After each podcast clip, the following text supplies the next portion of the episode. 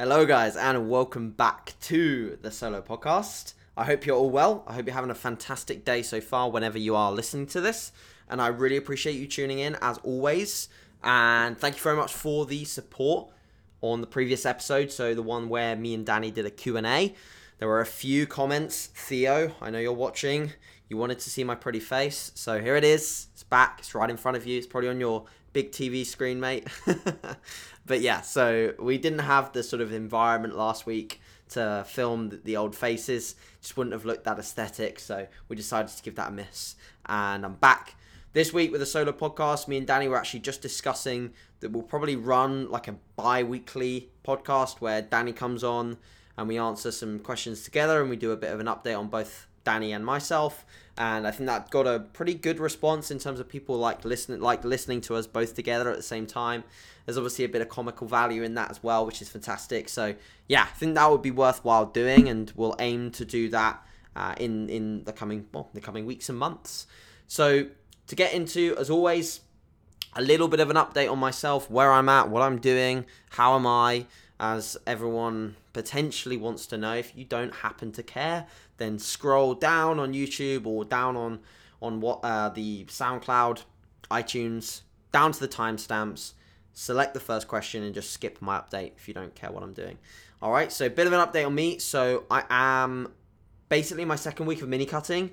So my start weight was 190 and I'm down to about 184. I did hit 183, but then over the last few days, like over the last few days, I actually went up a pound and then I've just stayed there. And the only thing that I can sort of correlate that with is a slight change in hydration status because it was very cold. Like last week's the first week of the mini cut very cold. And that's gotten warm again. I've just naturally drunk a bit more. So i tend to when i'm especially when i'm mini cutting i tend to just drink to thirst. So i don't really like drink a specific amount per day if i was dieting down for a contest i'd almost definitely be drinking a very static amount the same amount every single day but as i'm not i just don't I don't really foresee the reason why I have to drink the same amount. So I tend to sort of auto regulate based on my thirst. And this the last few days have been very thirsty. I've got some water here that I've just finished. So I've just naturally drunk a little bit more. Obviously, that's had a reflection in body weight to a degree. And also bowel movements have changed slightly since again, obviously, your your bowel your digestive tract will be very heavily influenced by your environment. So in certain environments, like my like I get used to the environment, my bowel movements are consistent, and I come back to this environment. So for example, in Sheffield, I was sitting down for the majority of the day, whereas when I'm here, I'm at my standing desk. It's just differences, like small differences. That has a moderate effect on my bowel movements, my digestion, and that obviously has a fairly substantial effect on your body weight on the scale. If you've been slash not been, it, funnily enough, guys, it makes a difference. So you've got to be sort of aware of that to a degree. But nevertheless, it's been going well. I've been, to be honest, very honest with you guys, like not lying or bullshitting. I've been hungry. I've been pretty hungry. I've been hangry at some points as well, which is very unusual for me. Very unusual. The last time I felt hungry was a long time ago, probably in my last mini cut, which was last last year in August. So I, it's very very weird feeling and actually quite difficult to deal with to a degree because I've not I've it's been a while since I've developed the coping strategies that I had during contest prep. So during contest prep, not gonna lie, like towards the end, it was a breeze because I was so used to it. I just knew nothing else apart from being hungry, and it's why I've stated so many times on podcasts about the fact that you need to have the this acceptance this level of acceptance of the fact that you are going to be hungry, the fact that you are in a deficit, and just fucking put up with it, guys. Like, put up with it. Just crack on. But right now, I'm like, okay, I'm mini cutting. What's the goal? Okay, I'm just going to get a bit leaner, just a bit leaner to then go back into a surplus. So, my motivation levels to stick through pretty aggressive hunger in the evenings, um, sometimes even during the midday, is like nil. like to be honest, I'm not got the mo- not got the most motivation to, to get this phase done, but I'm gonna get it done regardless because I stick to the phases that I set out. You know, like I did since the last mini cut, pretty much a full year in the surplus, and I stuck that out. Even when there was weeks when I really didn't want to eat, my appetite was low, and I was feeling my myself start to become that little bit more sluggish, if I saw my logbook numbers going up and I saw a benefit of me adding more scale weight, I was going for it. You know, but for now, like like I said, you know, that 190 cap, the 190, 193 cap was sort of just where I like found my limit. You know, I found that there wasn't becoming much more productivity in me pushing further. And you've seen it in my lifts, guys. Like, you know, I'm like six pounds down and I've actually beaten numbers on some things. I've I had a really good, great leg session yesterday with my client Alex. We I, I beat numbers in my book. Alex fucked his hamstring, so it wasn't a great session for him. But I beat my logbook numbers on my Cybex hack uh, since the last rotation there. I beat the number on the the Atlantis pivot leg press. On Monday, I RDL'd 205 kgs for five reps.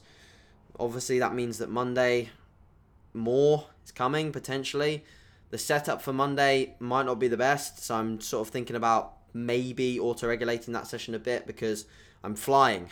Um, I'm flying to Scotland this weekend for the UKDFBA show, so I'll be flying on Saturday and I'll be getting I'll be at the show on Sunday and I'll be getting back on Monday. I'll be flying back on Monday.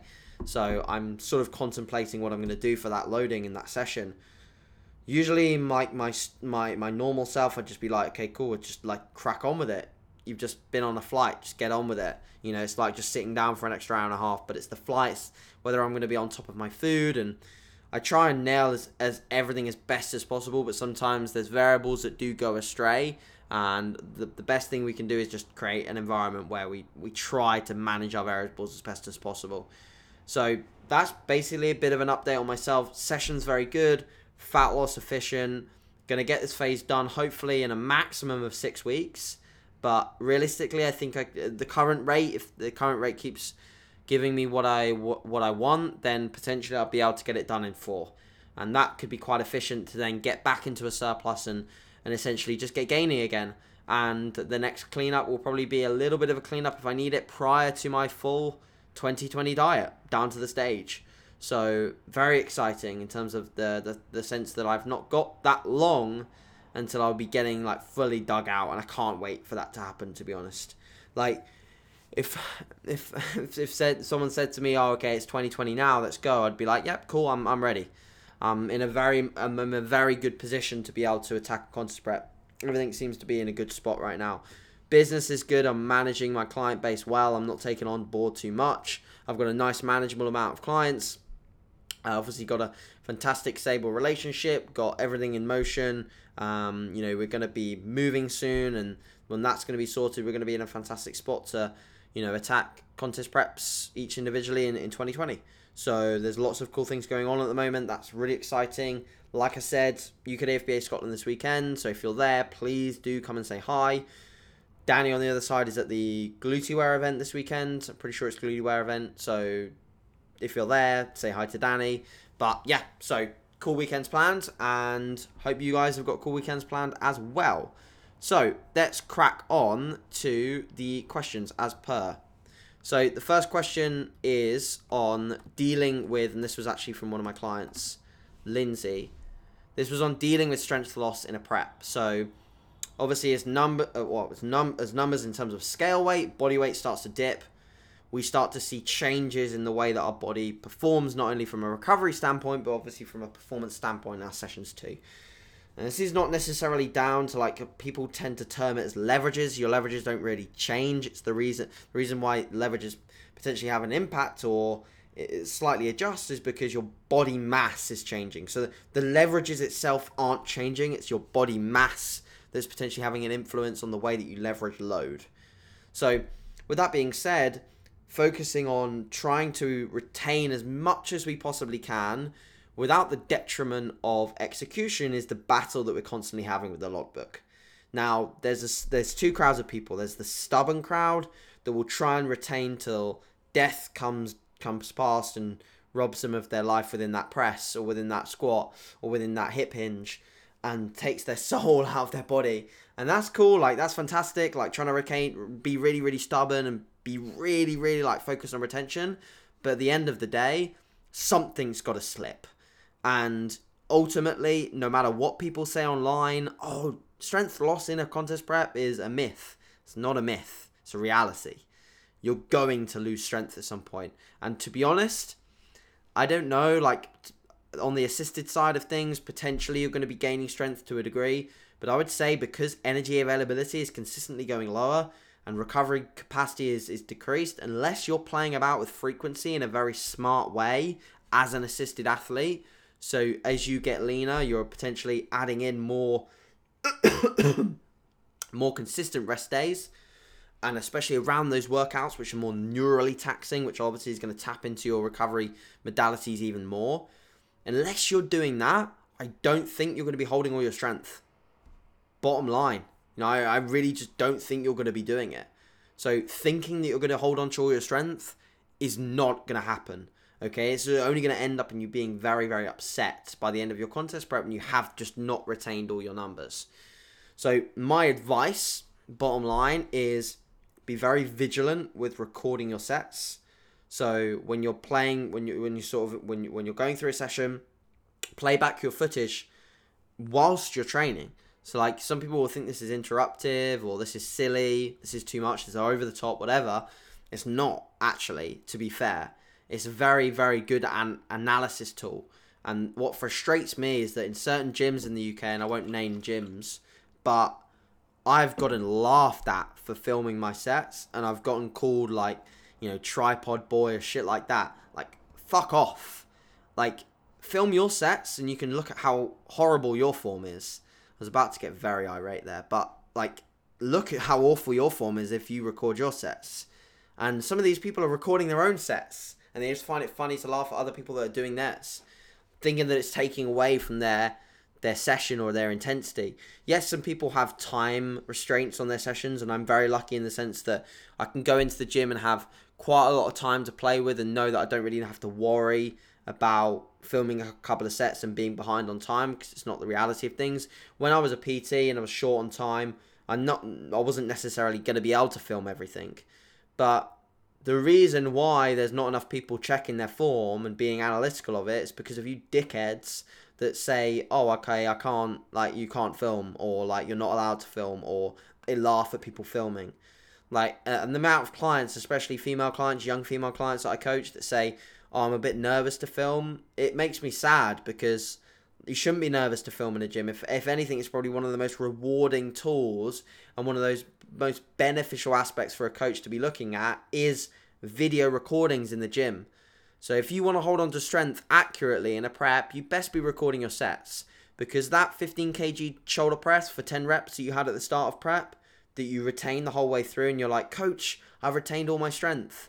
And then I say in week 10 or week 12 of your prep when you've retained all those numbers, I say film your press and it's awful.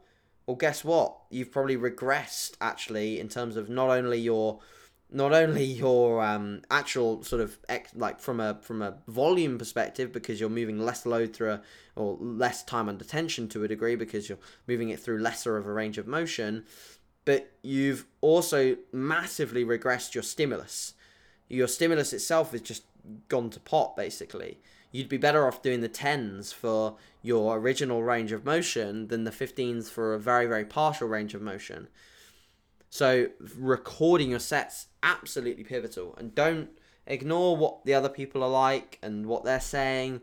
Sorry if I got a bit aggressive about that. Maybe it's the hunger kicking in. Don't know. I apologize for swearing, but yeah, I I would just say ignore people around you. Film your sets and write in your logbook as to whether you thought the execution was good or not.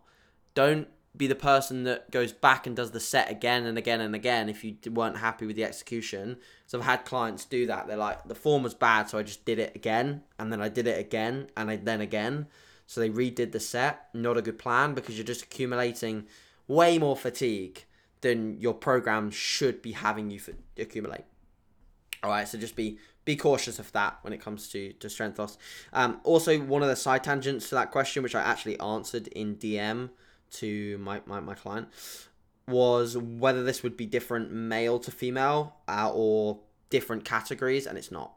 Uh, the same thing applies to every single category. The goal hand is always maximal muscle retention, so it's keeping the stimulus the same, it's keeping that execution pristine, making sure that we're controlling that eccentric portion of the lift, and making sure that it doesn't let doesn't get away from us. Okay, that's a consistent. We want a consistent stimulus And don't be that person that's so stubborn that your stimulus just continues to get worse. Very important. Cool. So, next question is the mindset of becoming a world champion. So, essentially, the person's asking here, it's actually Georgie Boy, is tap trying to tap into what it takes to become a world champion. So, in my opinion, what it takes to become the best at anything is absolute religious consistency. What what what do you see within any person that really gets to the top echelons of what they're doing? They have the same process that works and they just rinse it day in, day out. Day in, day out. They get up, they do the same thing, the same thing, the same thing, the same thing. It works, it works, it works, it works, it works. And obviously they adapt and they create opportunities or they see they see a roadblock and they create a way to overcome that roadblock. They see a stalling fat loss, for example, in a contest prep. You overcome that roadblock. You don't get beat. They they don't stop just because they hit a roadblock. See, a lot of people in prep, they have a stalling point. They stress out, they worry, they get annoyed, they get frustrated, they get down. They try and change every with everything. They're trying a million one things differently. They add in this, they add in that, and a wild frenzy of trying to beat the roadblock. When in reality, a small adjustment or patience is going to get them to that end goal. It's going to get them past that roadblock. So the mindset is that you are attacking a goal with a very, very accurate, accurate, like very focused approach to, to, to that goal and to that process. Okay? And you've got to be goal orientated the whole time. The whole time that goal is like deeply ingrained in your brain. So like my my midbrain has been focused on that that world champion status within the junior class, or my midbrain was focused on that world champ status. It's now very much focused on world champ status as a lightweight. It's been on that for a long time, my friend. Like, very, very long time. And even if I didn't believe that I could do it, it was still there that thought, that that that that will, that that understanding. Because once you train like you're going to win everything, like you're going to win a world championship, once you start training for that goal, and you don't just start saying, "Ah, I'm going to come third at a qualifier," or "I'm going to come first at qualifier." If you train like someone that's just going to come third at a qualifier or come first at a qualifier, you're going to just do that. Whereas if you train like you're you're going to be a world champ and nothing less, then I can guarantee you're going to get pretty damn close. And that's just not revolving just around training, it's nutrition, it's the consistency there, it's the recovery modalities, it's sleep management, it's stress management, it's everything. If you do everything like a world champion, then you're going to get pretty damn close. People that I see come very far away from that goal are the people that set goals that are far too small. They say, ah, I'll just, hopefully I'll just win a qualifier next year. Well, guess what? If you set that goal, you're just going to win a qualifier. No matter how much your genetic potential influences what you do, if you truly believe you're only going to win a qualifier, you will never win a British final in that moment of time until you start believing that you've got the potential to be able to do that. Uh, it, like, eh, it pains me like to see that when people set that limitation on themselves just if you have the goal of winning like a world final or a British final or whatever, don't go don't go telling everyone that. Don't go telling everyone your goals. You don't have to. Your goals are your goals for a reason, very personal. They you're kept to themselves. You keep them to yourselves. Right? I didn't really share the fact that I wanted. Obviously, people knew that I wanted to win a British title, but I didn't post on Instagram saying I'm gonna win a British title. I didn't say that. I never said that. Never said that. I said I, I said I said maybe somewhere here and there that I'd like to win a British title. I never said I'm going to because I didn't have a clue whether I would. I didn't have a clue whether I'd come against Tafa Meiji at the, the British finals. I'd be beaten by some absolute freak of nature. so I didn't have a clue about that. So you don't have a clue who you're going to compete against either. You don't have a clue. All you can do is control your variables and set that belief in your head. If you set that belief, then everything's going to start coming your way. And I see that already within the specific person that answered, asked this question. Um, I see it already in the other person that asked a very similar question, which I'm going to cover next. I see it in both of you guys. I see it in a lot of my clients. I see that that I see that venom in their in their eyes. I see that that that that that want, that fire, that need, that purpose, that passion. Everything's just sort of coinciding. And mate, in all honesty, when I got those two questions last night from both of you guys, the guys that asked, those questions, you know who you are. Oh my god, I can't I can't tell you. I can't tell you that the, the, the, the endorphins that were like coming out of my body right now because I get so pumped for you guys. I don't care. I don't care who wins or who does super well this year or who goes to Worlds. I don't care who goes to Worlds. As long as I as long as I get one of you there, I don't care because all of you are, are putting in amazing amounts of effort. And that's that's what makes me so happy. That's what releases the endorphins is seeing people that I coach put in the effort that I put in in 2017. Put in that crazy crazy just relentless passion for what what we do. And and like spending time with these people is amazing you know, spending time around these people and, and sitting reminding myself how, how, how much I love this process is just fantastic. And it, and it reminds me how much that I actually don't care that I'm not competing this year because how much my motivation is fueled simply by coaching people to what I love, to the stage, to, to British finals, to world finals. You know, if I'm able to get a junior on that world stage this year in, in New York when I go out there, because I'll be going whatever I better I better be taking some people because uh, I want some company on the plane. but like seriously, I, I I will be so pumped. I will be so excited for that, and it will just remind me how how much I just love doing this. Okay, so that's that question answered, and it kind of ties into the next question, which I will cover, and I'll timestamp it as a separate thing. But this is more in the lines of like coaching as opposed to what it takes from an athlete perspective. So the other question was, am I coaching the WNBF Junior World Champ, and how can I how can I identify this? So from my perspective, obviously I don't know, and I'm not prepared to say that I am. I'm just prepared to say that I'm very confident that within the select people that I'm coaching this year in the junior category, I've got a pretty damn good chance of getting someone there. Okay, pretty damn good chance. Uh, I'd say the chances are pretty high to, to get someone to that world final.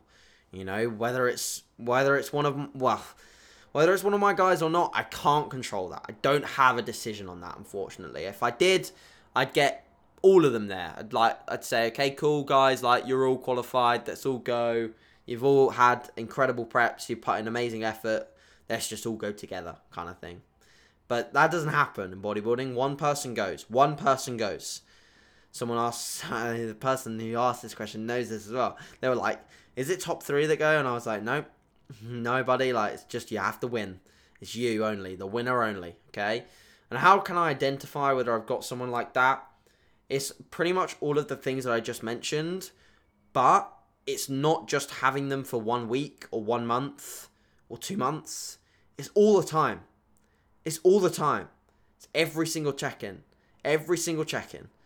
Every time. And really, really like ingrain this thought process because into into some of you guys that are listening. If you want to achieve something this this high, this this big, you have got to be non-stop. You've got to be on it all the damn time. All the damn time. That doesn't mean just in your prep. It means like now. If you're watching this in your off season, it means now too. Like you have got to be on the ball. You've got to be on the ball with your training, on the ball with your nutrition. Yeah, you'll have some holidays and some relaxed periods here and there. That's fine happens to all of us, not during prep, really. Doesn't. In the off season, you will. It's an important part of being a human. But aside of that, like you need to be on it. The amount of people I see wasting their off seasons with shitty training, no logbooks, no progressive eating, just basically just swimming around at stupid body weights, either too fat, too lean, or in the middle, and not doing progressive phases of, of gaining and then mini cutting, gaining the mini cutting. Just not doing that, just like hovering and not really making any strides in momentum and having the same PBs that they had a year ago. It's, it's ridiculous. But it's cool because I know that I've got so many people, clients and myself, that are just going to beat those people. Because they're not going to win shows. They're going to be looking the same as they did two years ago or a year ago or whatever. Like if I took the same physique that I had in 2017 and tried to win a lightweight title, I don't think I'd be a million miles off, but I certainly wouldn't win. I don't think. I don't think. I don't. I really don't think I would. I wouldn't be a million miles off. I'd, based on the fact that I did a qualifier and came a very very tight second to the guy that won the lightweights very recently, I think I'd, I'd, I'd be confident in saying that I would have been top five in that British lineup. Uh, I, I confidence in saying that because he's won it, and I was pretty close to him. So I'd be pretty confident in saying that, but I don't think I would have won it because I'd already got beaten by him. Okay, so like that's something to consider. But yeah, so it's it's like super duper consistency within every single check in that I'm expecting from a client that I know will achieve the top echelons of, of the sport and continue to achieve that because they're just going to take it into their off season. They're going to be super consistent there as well. So that's realistically it. And I hope that makes sense. I hope that has good cross transfer in terms of maybe a coach listening to this and, and, and sort of wanting to identify where, whether a client's going to do well or not. If your client consistently checks in and they've ticked all their boxes and they've done their job, uh, every single check in, you've probably got a champ there. You've probably got someone who's going to do pretty damn well. Okay, so just just just keep sending them in the right direction. They'll probably be there. Okay, so that's enough of the more fired up questions. I hope you enjoyed that. Now we're going to move on to some slightly more sort of standardized questions, I guess. So this question is why have I cut caffeine and what have my experiences been? So for background information, I stopped having caffeine completely apart from if you count the caffeine in dark chocolate. There is about 25 milligrams of caffeine in a couple of squares of dark chocolate. So if you count that, then I probably haven't cut caffeine. But if you don't count that, like me, and you count cups of coffee, etc., or tea, or energy drinks, pre workouts with caffeine in, then you count caffeine. So, I have experienced in the initial two weeks pretty bad headaches because basically I'm used to about 500 to 600 mg's of caffeine per day. That's usually my normal amount. Like a pretty strong coffee in the morning, and then follow that up with a pre workout supplement or a monster or another coffee, another pretty strong double espresso uh, in the mid afternoon, early afternoon for my pre pre workout, and that was my normal stimulant use. Okay, so I, I cut it when I had that sort of like bit of a nightmare when I went to A and E kind of thing. I had which I've discussed with George in a podcast. So I kind of cut it after that because that was kind of a recommendation and what the diagnosis basically at that point was was basically that I was very stressed and I also had a few other things like sunburn, dehydration, and I took probably an unweighed amount of a pre-workout supplement, pre-workout, and that was probably the, the cause for the for the issue. Okay, so they obviously their recommendation was just cut caffeine down. So me being me, I went full gung ho and went cold turkey straight away because I was like, right, cool. If if this makes me feel better, then I'll just go straight away. So going cold turkey was probably not a good idea, and I don't really recommend this to clients because the headaches are pretty pretty severe. Um, they they actually do hurt quite a bit. So and they're pretty distractive. So that was the initial sort of couple of weeks, and then after that, I felt pretty good, but also pretty meh in some ways. So be honest, like I feel less energy than I normally have, and less sort of buzz than I normally have. So normally, like I wake up, I'll have a, a nice cup of coffee and I like that. You know, I like that cup of coffee. I do miss it. Like decaf just wouldn't be the same because I like the taste to a degree. Decaf tastes like horrible to be honest. Just being honest. So I like the taste of coffee. Um, and I also like the feeling of coffee, especially in the morning when I'm fasted, especially in a deficit. It's nice. You get that sort of like bit of a boost and you feel like you're wired for a bit and you get through, through a good amount of check-ins or work with that. And I like that feeling. But having not had that, I do feel like I'm a bit slower to get going in the mornings, but then my energy is more sort of, I guess, level as opposed to up and down. I don't have any sort of big drops or or or big uh, sort of swooshes in energy to a degree. My energy levels are pretty static. So that's my general experience in terms of performance in the gym. Guys, you've seen it. Like you've seen it. There's no performance drop off in the gym, and I'm in a deficit. So the other thing that I have actually noticed, funny enough, is inside the gym when I'm actually there, like I feel better because usually when I got to the gym, I'd have really good first couple of sets, and then especially if I was using a stronger stimulant-based pre, my eyes would sort of start hurting.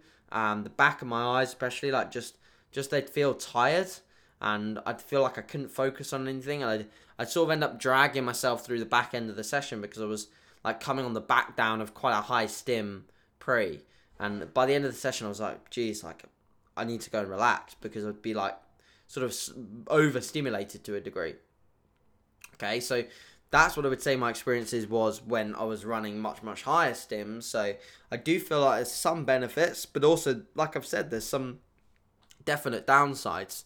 And there's plenty of pros of having coffee in your life. To be honest, like it's nice. It's a good addition to to to to your day to day process. It's not a bad thing, and I don't think I've cut it for like you know, oh my god, coffee's bad, and I'm looking at it that way. I'm definitely not looking at it that way. To be honest, it's more so for the fact that I just want to basically see if I can operate without it. Um, and for the most part, I can, and performance wise, I can.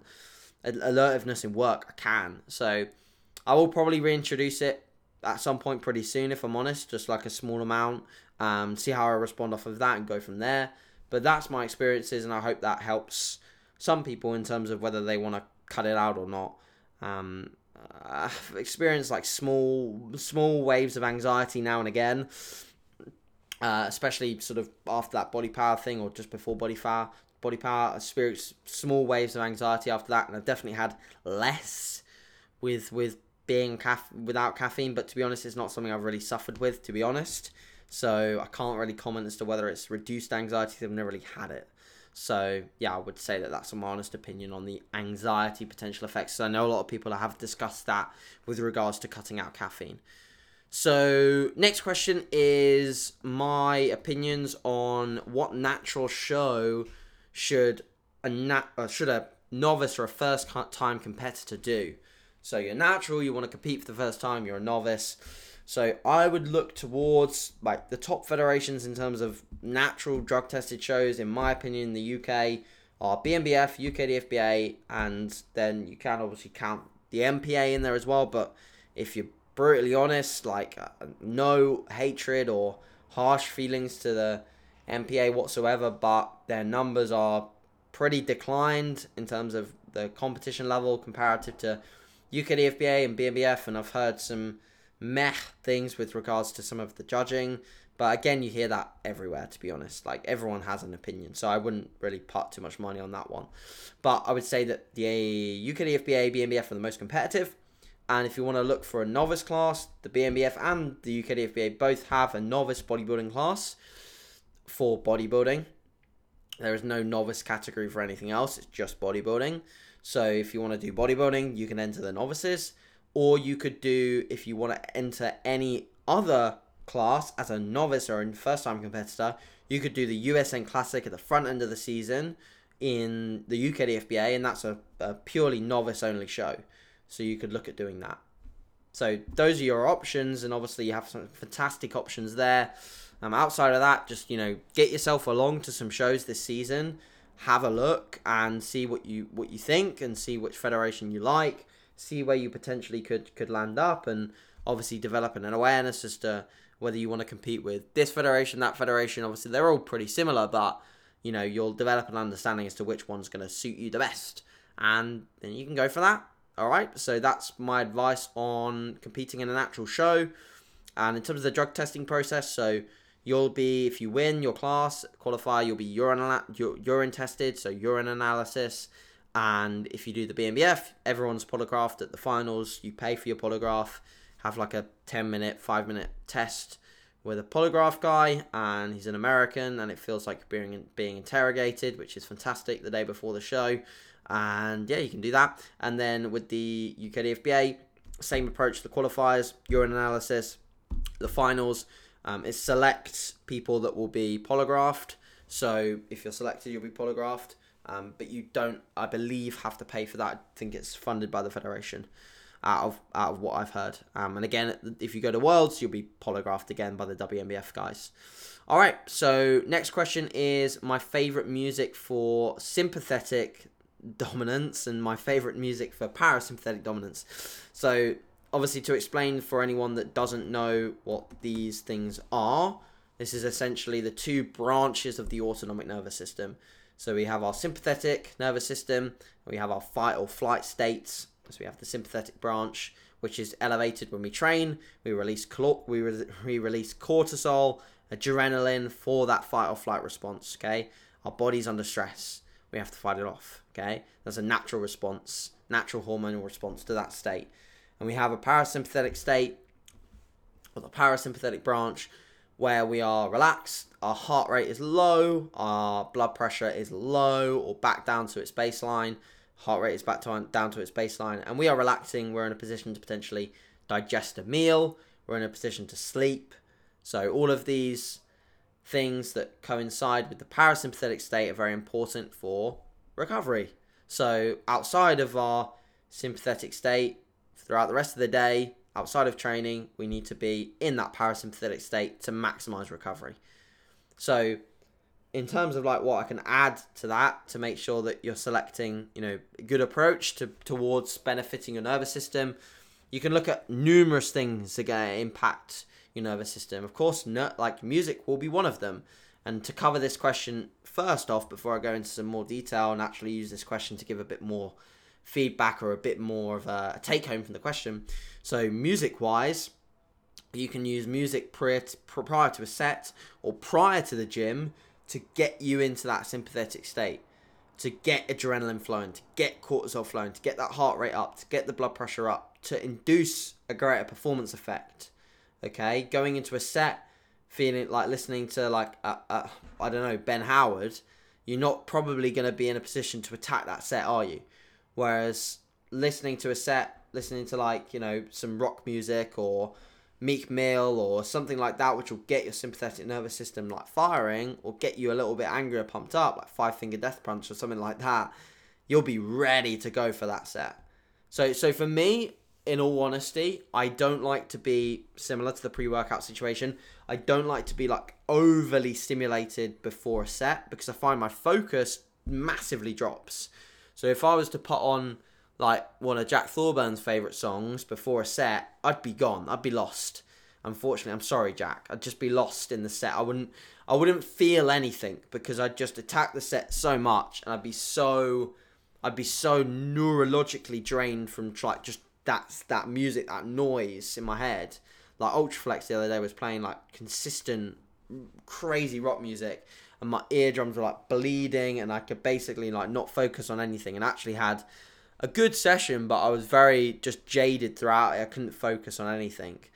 My favorite is like, you know, Meek Mill, any sort of decent hip hop, which has basically some lyrics which sit with me.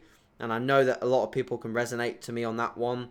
Um, one of my previous clients and one of my current clients, we back and forth send songs to each other that are good. Where the lyrics, they just something clicks with the lyrics and you and your emotions, and makes me a little bit upset, but also a little bit angry. And that combination of a bit upset and a bit angry makes me go in on the set and attack it. And I, I find there's some like some something inside of me that just flicks on when I'm in that mode and I'm going for it. Okay, so that is that is what I use. Hip hop lyrics that speak to me. Parasympathetic wise, actually Ben Howard's pretty good to be honest. Um, what else? Mumford and Sons is pretty good.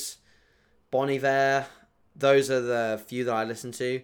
Again, there are some like Post Malone tracks that are pretty good in terms of relaxing and just generally anything that makes me feel like upbeat, happy, and takes me back to like a positive, positive phase of my life. So if there was something like a phase of my life where so like obviously when I used to drive, I used to listen to music all the time. So when I drove, I like if I if I drove somewhere and uh, like happy periods in my life or something happy was going on, I had lots of songs that I just play on repeat. And I remember there was a summer in Brighton when I was driving a lot. I was in a very good place and everything was really like very good in my life at that time. And I remember there was a select few songs that I'd play on journeys when I go and see my friends and things, things like that. And I play them sometimes just because it reminds me of like good times. Not that bad, tim- not that times are bad, but it just brings me back to really good times, which is nice. So try and find songs again. I find songs that just match the emotion is pretty good. So that's something that you need to look at when it comes to trying to regulate that nervous system response from a music perspective. But it's a very interesting question. and one I hope that people take something from. So, what I was going to go on to, I mean, I could go on for probably a whole podcast about nervous nervous system regulation and trying to regulate that response from you know parasympathetic to ner- uh, so a, to a sympathetic dominant state. I could go on about that for ages, but I'm not going to. So another one to sort of consider is like when you are in that post workout setting, be very cautious about what you are consuming. So, not from a food perspective, but what you're consuming on social media, what your eyes are consuming, what your ears are consuming, everything. So, if you go home from the gym and you whack on the radio and you're just listening to whatever garbage is on there, you're listening to the news and you hear about all this like bad news, bad news, and just negative stuff, and things that are going to make you angry, or you get stuck in traffic and you just get angry, or you like you know drive home so fast that you're rushing and you just don't get a chance to chill bad you know go home drive home calmly walk home calmly get home meditate eat a post-workout meal. That could probably be the best setup that you could possibly have. So try to think about that regulation because it will impact your recovery and it will obviously impede your recovery if you don't manage this well. So if you're not doing this at the moment, you're listening to this, sort it out, and then get back to me in a, a week and a half's time or a couple of weeks' time and tell me, message me on Instagram and implement those things with regards to music, but also with regards to that post workout. Really trying to focus on relaxing, you know, breathing in five deep breath, five seconds through the nose, five seconds out the nose, nasal breathing. Use your nose. A lot of people just breathe through the mouth. Use your nose. Really helps regulate heart rate, and bring you that back down to that baseline, bring you back to that relaxed state. Tell me how you feel in two weeks.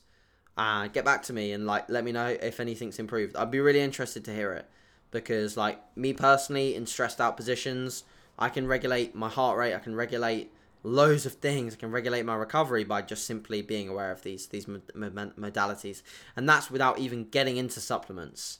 And there are quite a few supplements, both minerals, adaptogens, and amino acids that can have a, a pretty significant effect on the nervous system. So you've not even like we've not even touched the edge on, on things that can think that, that can influence the nervous system. Okay, so we're at 42 minutes. Wow, I've talked a lot on like five questions. So, question from Jeannie. So, Jeannie's on uh, competing or competing very soon. She's coached by Jack. She's doing awesome. So, decent, uh, well, big shout out to Jeannie. She's doing amazing. So um, it's great to see that you two are working so well together, and it's great to see someone who's just relentlessly chasing a goal. Like I see you smashing, like absolutely smashing the stairmaster, and I know how that feels when you're digging deep and you're you're on those stairs, and you're like, I see you, I see the level that you work. It's very impressive, like very impressive. So like I don't often say that it's impressive, but it is pretty impressive. You're you're doing an amazing job, mate. All right. So how long did it take me to recover from competing in 2017? Uh, a long time, to be honest, in terms of both psychologically and physically.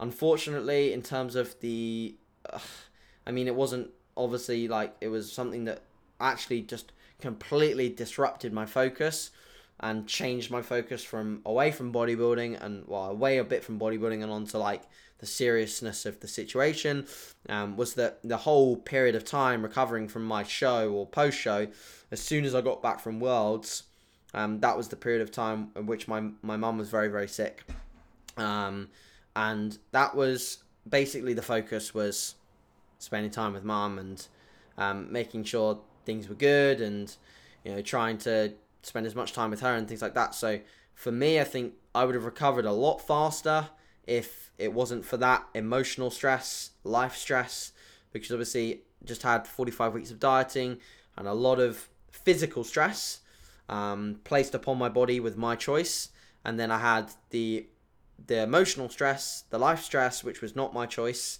um, absolutely fucking not. So that was that was placed upon me post show, and that was very hard to deal with in that moment of time. But my dedication, my willpower, and my, my focus on, on on on what I was doing and what, what made me happy outside of you know spending time with with my mum was so relentless that I managed to get through that phase of time pretty well. Um, how, however, I think that it made me prolong my recovery from a contest prep physiologically, maybe just delayed the hormonal response coming back because I was so heightened in terms of stress. Um, but I managed to, to basically probably recover by about six months. Um, and that was just getting over everything else and the emotional stress dropping off, etc. But I'd say a lot of, to be honest, like a lot of the emotions that I held held back within that time period. I, I can openly admit I, I held a lot of emotions in in that period of time, and that was a bad thing. You know, I didn't really speak out about my emotions. Um, I remember when Jack used to ask me whether I was okay. Jack will attest to me just constantly, constantly saying that I was fine. Um, and I never really like. I felt like I was holding back. You know, when you're holding back like a big, a big cry, and you just want to cry, but you don't. Um, I felt like I was holding back that for a long, long time. Um, you know, and, and recent like recently I've, I've like had a couple of moments where I've just I'll be honest, I don't really care. Um, maybe it'll help some people. I've just like I've just just just cried. Um, but just because I feel like, and I, I chatted to a friend actually who was in the same situation. Sorry, Jeannie, to move away from your question, but this is important in terms of emotions and controlling them in contest prep because it's you know contest prep you're under so much stress you have to release emotions sometimes um, I was chatting to a friend who'd, who'd held back a lot of his emotions as well, and it's a very similar experience. And he's just found recently that even a, like a year on from this experience, he's been just eh, in a in a really tough spot, and it's because he held back a lot of, of the emotion that that he that he was experiencing. He wasn't honest about how he was feeling, and you know I can I've seen that affect actually other people um, that are pretty close to me. So it, it's very important that when you're going through something tough um, even contest prep, whatever, that you are very honest with your emotions. And if you want to get like get upset, if you want to have a little bit of a cry, definitely do it. Definitely do it because like, know, it's not an it's not it's not a reason to suggest that you should be like just this mess and crying all the time. No, like that's not necessary, especially in a bloody prep. Like no way. But you know, if life gets the better of you and you know kicks you in the foot a few times or kicks you in the balls a few times, like feel free to get a bit upset about it. Don't think there's any reason to be worried about that or be concerned about that. As long as you can pick yourself up, get back at it, um, and view that as a as an emotion that you've let out. The emotion has come out. It's gone. Like cool. We've had that emotion. We've been upset for a little bit. Now let's crack on um, and move on with being happy because that's what people would want us to be doing. So off tangent a little bit, but yeah, it took me a long time to recover from the contest prep. And again, an additional sort of take home from that is like be very aware of your emotions when it comes to being in a, a state of heightened heightened stress, whether it's physical, whether it's emotional, all of these stresses add up to your allostatic load, and if your allostatic load is super duper high, you're having stresses from all directions, you're going to be in a position where you've got to let something out, or something's got to slip, and that might be the deficit in a contest prep. You might have to stop. Okay, um, and that's the situation for some people, and I see some people push through those phases, and it's not good and it's not rewarding. All right, so next question is one that I've kind of covered before, so I'm going to cover this quickly just to answer it as it's on my timestamps. But should beginners use top sets and back off sets? My answer is basically a predicament of how hard you can train. So if you can train very, very hard, you can definitely use top sets and back off sets. Because as your ability to train hard increases, your volume will decrease with that. If you want to train very, very hard, your volume's probably going to be pretty low because Otherwise, let's say you train with four sets on a chest exercise and you take them all to perfect muscular failure, you're not going to be able to recover from that. I've know very few people that can recover from that amount of volume. Three sets is probably someone's absolute maximum tolerable volume on a compound exercise when they're taken to perfect failure or close to perfect failure. Obviously, you're not going to take a squat pattern to failure and probably not going to take everything to failure, but not another rep in the tank with perfect execution, you're not going to be doing a lot of volume. Bottom line. All right. So the moment you understand that is the moment you start making a pretty decent degree of progress because you'll have your volume at a suitable, tolerable amount. So the question really is how hard can you train? How hard do you like training? How long have you been training? What is the loads that you're using on exercises? Let's say, you know, you're 16 years old, you're just getting into training and squatting 100 kg or 60 kg or whatever, the demand on your nervous system is much less than it would be if you were squatting 180 kgs. So your tolerable volume is probably a little bit higher until you get stronger. And as you get stronger, your tolerable volume will become lower. Simple answer to the question. Hope that hope that helps. Next question, would I consider working with a coach, for example, JP or Cliff Wilson, if I wanted to, to continue to advance my knowledge? So, yes and no, in the sense that I would I would work with a coach to, to build my knowledge, but I love coaching myself, and I, have always loved coaching myself for, for for a few reasons. In the sense that if I fuck it up, I kind of want the, the I want I want it to go on me. I don't want it to go on someone else. I'd feel so bad if something went wrong and I had to I had to almost place the blame on someone else. I, I wouldn't like that. I don't like placing blame on others. I'm quick to admit when I fucked up or done something wrong and I'm fine with that. But I'm not fine with blaming blaming others. It really really grinds my gears a bit when I have to blame others or, or, or put the blame on someone else for doing something that I wouldn't have done. However, would I work with someone in an off season in the future, like JP or Cliff? Probably yes. Um, and if anything, I have very closely considered using someone like JP for my programming. Um, I really have. I really have. Just be, just because and it would be whether it be someone like JP or whether it be Cliff or whatever. I think more closely it would probably be someone like JP, Valentin, or Luke uh, Hoffman, or Callum, or James at the Muscle Mentors. Like probably one of those guys. Like just because I know that their knowledge is not only very high, but their approaches do match what I tend to believe in or what I tend to enjoy. So it wouldn't be like a clash at all. I know Cliff's training is a little different to what I would like to do in terms of training. So there might be a bit of a clash there. Um, and ultimately he's abroad as well. I'm not sure what his communication levels are like, but I'd like to I'd like to have someone that I could ask questions and feel like I was going to get an answer from them. So for me, it would be someone that probably clap caps their clients as well to a degree. So I knew I could actually ask questions and I could, you know, send a form clip to them and, and have some response back on it as opposed to, oh, good stuff, you know, like the person that asked this question sent a form clip to me today, two and a half minute voice note within a couple of minutes of them sending it to me. You know, that's the kind of thing that I would like from a coach. And unfortunately, I'll be honest, I don't think apart from maybe Valentin and Luke, I don't think with some of those other coaches I, I get that kind of service. Um, and that's not being harsh. It's just I know how many people they work with. I know what their demand is like, and that's fine, you know. Um, and in some cases, I actually kind of like the fact that the check-in process would be simple with some of these coaches. Like, for example, I know check-ins with JP is fairly simple in terms of you know sending across some data and some photos and and not having to log a million and one things in a spreadsheet. I kind of like some of that process, but again, like I'm a data guy. I sometimes like the data, so you can already tell like, I'm a bit all over the place when it comes to what I'd want. So I don't want to mess people around. Like I don't want to hire a coach and then be like, mm, maybe I should go with someone else. I don't want to jump between a million and one coaches with a process that I'm not happy with. All right, but at the end of the day, trying coaches, learning from them, and then moving on to another coach, I don't see that as a huge problem as long as you're not screwing people around, basically.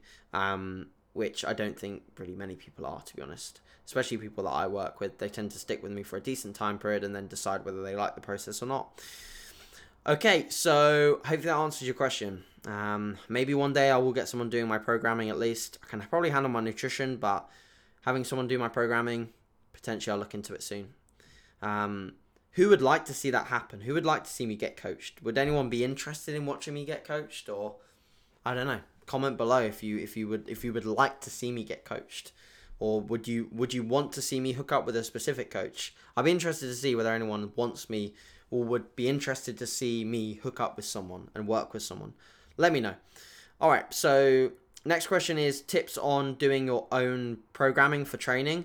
So ultimately, you just need to be very aware. Like, this is actually very linked to the last question. You need to be very aware of what works for you and be very, very much conscious of sticking to the curve and not getting distracted from what you're doing by what other people are doing. So, just because someone just starts doing a snatch grip RDL online doesn't mean that you have to do it. Just because someone bands an RDL around the hips and says that it activates the glutes more doesn't mean that you have to do it. It doesn't. Um, as Luke will attest to. there is no moment arm to the hip, um, so yeah, it doesn't doesn't it doesn't work. Um, and funnily enough, I had it in a lot of my clients' programs, and uh, I was wrong. I was wrong with what I thought was right there. So, so I'll admit defeat on that one, um, because yeah, I learned that the the Muscle Mentors workshop. So outside of that, um, I think that making sure that you don't do too much as well like being realistic with your recovery capacity is pretty important. I see a lot of people get carried away with doing their own training and just adding endless amounts of sets and volume and just basically just doing too much and thinking that it's going to yield more results. It won't. Like more is not better in a lot of circumstances, so don't do more just because you think it's better. It's most likely not. So don't get carried away with doing too much. And when you set a program for an 8 week period, please stick to it and just do it for that eight weeks, rinse and repeat it. Don't get distracted like going into one gym one week and then another gym the next. And, you know, I think, unfortunately, like, George is probably listening to this, so I'm sorry, George. But I think if George was to do his own programming right now, I think he would change quite a bit and he'd change too much too often. Um, just because he he's so analytical, which is amazing, but he's over analytical with some things. And I'm kind of the same sometimes. I have to really, really hold myself back because it's very easy to want to do something new or to want to do something different um, or to think something's better. And the only reason why George would do something different is because he thinks it's better. But a lot of the time it's not. And he'd quite quickly learn that. He'd be like, ah, okay, fuck, that isn't better. But then he'd have wasted a week or a microcycle of training trying to do something that was better that was actually not better. Make sense? Cool. Next question is from Alistair, and it's on uh, thoughts on taking time away from social media. So personally, I have not done this enough, and me and Danny are going on holiday later in the year. I'll probably keep the destination a I don't know quiet for a little bit. I don't know whether Danny wants to uh, keep it a secret or whatever. I, don't know. So uh, we're, we're going away later in the year, which will be cool. We booked it like a week ago or so. So we're going away for a week, and ideally I want to come off social media to a degree in that trip. Definitely use it less. You know, we were talking about like leaving our phones in in the hotel or in the apartment, whatever, for a little bit, and then just like just chilling out and just relaxing because I think having that sort of time away, having that removal process from something like social media is pretty pretty pivotal because it can get very draining. You know, psychologically at the end of a busy day, I sometimes feel just like knackered and I also get a bit frustrated online sometimes. So I like I get like a DM and I and I get frustrated with it and I reply in a bad way. I even did it today to be honest. Like probably replied in a bit of a bad way to a DM that I got and I'm like, ah, why did I do that? But it's because I'm like consuming too much and I'm not allowing myself enough time to be in a position to reply or respond to it in the best way possible. So I'd say yeah, taking time from social media or time away, sorry, from social media is probably a pretty beneficial thing, and I should look to do it more, and probably everyone should look to do it more. That's the answer. Basically, you should do it if you can. Okay, so the the the next question is a pretty heavy one in terms of how deep I could go into it, but we're at 58 minutes, and I really do want to cover it because I think it's a good one. Um, I was asked by Jack Jack, I watched a vlog last night. The Jess Show Day video is very good. Jack McDonald on, on YouTube, check him out. He's producing some pretty cool vlogs and he vlogged his girlfriend's show day and that was a really cool vlog and it's nice to see how excited Jess was to compete. I love seeing people excited to compete um, and nailing some brownies after. So my thoughts on RIR training is popularized by Steve and Mike. So I think Steve may well listen to this and Steve will probably find it quite funny that you said that it's popularized by Steve because Steve will say that he's got it all from Mike. Like Steve's a very humble guy, but Steve has like if Steve's listening to this, Steve, you have definitely popularized RIR training because you're you've taken it from Mike, you've learnt it very well, and you've been able to apply it to your audience of over 30,000 people. So you've definitely popularized it. You bastard. I'm joking. I'm joking. That's a joke. Um, but yeah, so in terms of my thoughts on it, I think that it's very applicable to a bunch of people. And in fact, actually, I, I wrote a program today with RIR in it. And with that approach in terms of accumulating volume over the course of a mesocycle, I wrote a program like that today. It's very rare that I write a program like that because I don't I don't specifically like raising volume throughout a mesocycle for a lot of people. Um, because a lot of my clients just really, really enjoy training at lower volumes with much higher intensities throughout. And they, if I was to tell a lot of my clients to remain four reps in reserve, they'd be like, "The fuck's that? Like, how, am I meant to do that, AJ? Like, I'm meant to, I, I want to train hard. Like, I want to train hard and then take deloads when I need them, and that's fine, you know. Like, you know, we can attest that me and Steve have both made fantastic progress in our off seasons. I think Steve has made some of the best progress he's ever made in his entire life because he's finally eaten enough. Um, and also had very structured, very sensible, very methodical training. My my thought process on that is that Steve has had phases in his tra- training where he's trained very, very hard. His understanding and awareness of how far he can take a set is pretty solid. I still do think if someone was shouting in Steve's ear, one more fucking rep, I still think that even in his zero RIR week, he'd be able to get two or three more. I'm sorry, Steve, but I really do think that. I think that having a training partner shouting at you, and I know that you don't like that, but I genuinely think that he could get a couple more reps out if someone was there telling him he had to do them. Um, which is just my personal opinion. It's why I love having a training partner.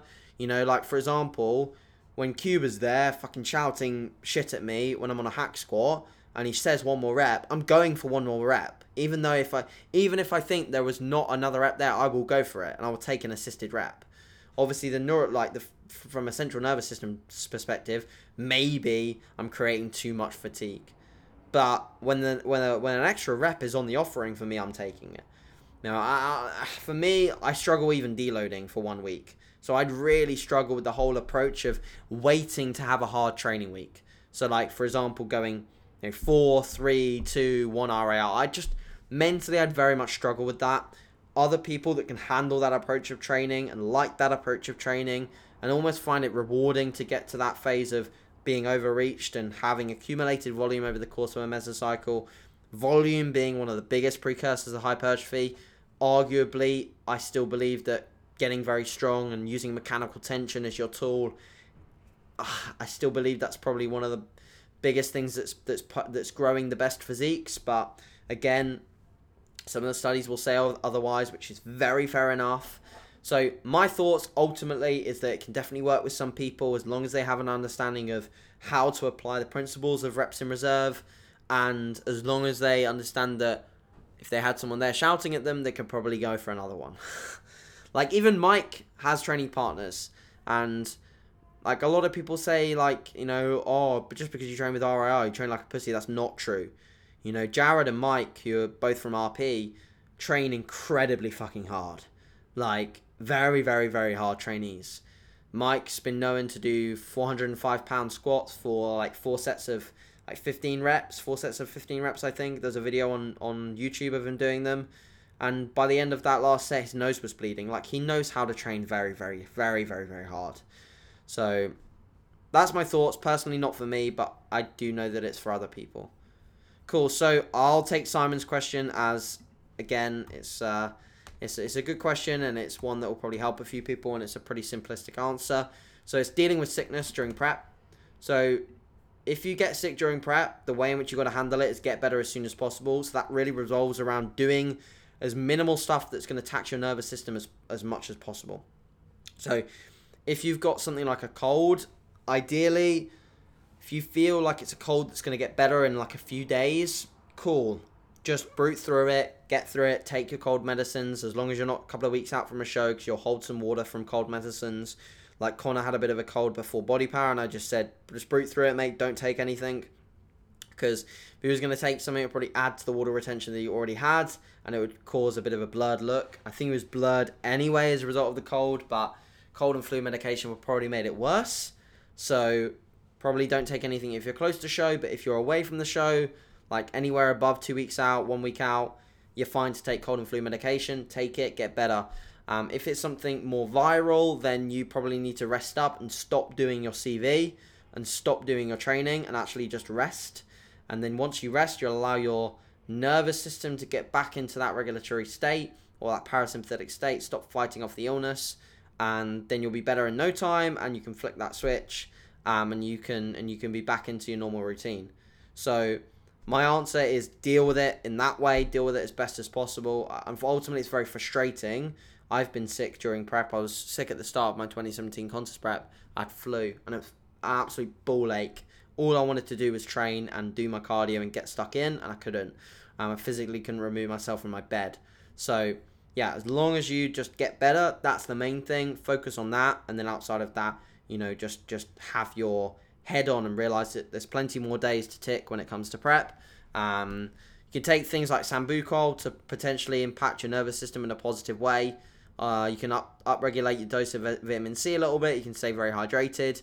Eat a very micronutrient dense diet.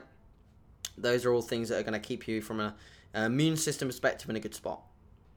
Cool. Final question as I can't do a podcast without answering a question from Christian. So this is a nice question as well. So it's do I miss traveling alone? So basically, I'll be honest with this answer in the sense that I I don't miss traveling alone because I've realized how much better it is with traveling with someone else. Um, I, I know this is a difficult answer because like you know if I, I guess if I was single, I'd be more than happy to travel on my own, and I did really enjoy it to a degree. But when you get there, sometimes it's like, yeah, it's like enjoyable and it's fun, but like, you know, I know Christian, you're going away soon. You're going to back the back to Vienna, and you're hooking up with Tom. Like, it's it's people like that. It's, you know, it's like-minded people that you when you go somewhere and you have a chat with them and you surround yourself with them for a little bit. Even in that setting where you're not going with him, but you're meeting him there it like it makes it that little bit more enjoyable. So for me, sharing that time and spending that time with someone, obviously, you know, there's someone right now, and for the foreseeable future, um, being Danny is like that is what creates memories for me, in my opinion. Now, like if I was to ask, like if I was to think back as to how many memories I created on my own in LA and Miami, like I created a few memories, but I probably created more in the last year of traveling with Danny, and those have been memories that hold very closely to me. So, yeah, yes and no, man. Like, there's part, there's also a part of it that I think is very self, very good from a self development standpoint. so my confidence, um, am massively, massively increased by going traveling on my own. You know, going all the way to Miami and going there on my own and staying in some like wacky, pretty pretty crazy Airbnb, which didn't seem that safe in Miami, and then you know going all the way to LA and getting there all on my own, and like just doing all of these things all on my own, like that was a challenge. Like that was that was something that was difficult, but it makes everything else in life seem easy. Like you know, someone asked me the other day whether I was stressed out about having to move from here to Sheffield in the future. I'm like, no. Why would I be stressed out about that? It's nothing. Like all it is is just taking my stuff from here and putting it another place. Like I'm not stressed about that at all.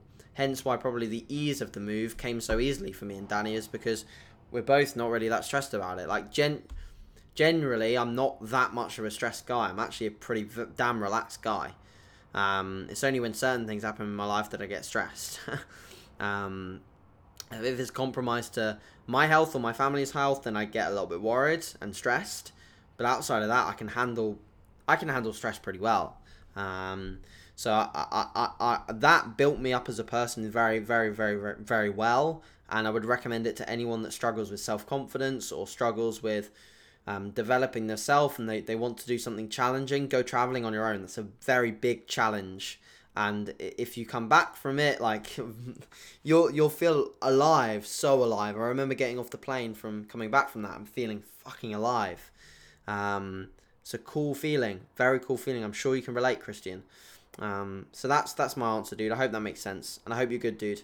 All right, so I will speak to you guys very soon. As always, if we could get 100 likes on this on YouTube, that'd be fantastic. I really appreciate you guys just listening in every single time that I do these things. And if you've got any questions that lead off the, the back of any of the questions or topics I've discussed today, put them in the comment section below.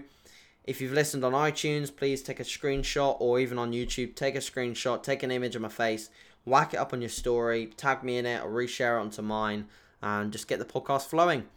Again, I hope this has been helpful, dudes and dudettes. Dudes and dudettes. Why the hell did I say that?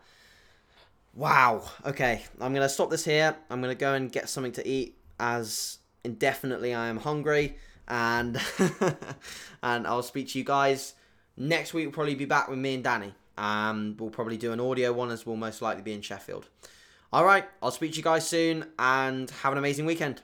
See you in a bit, guys. Bye.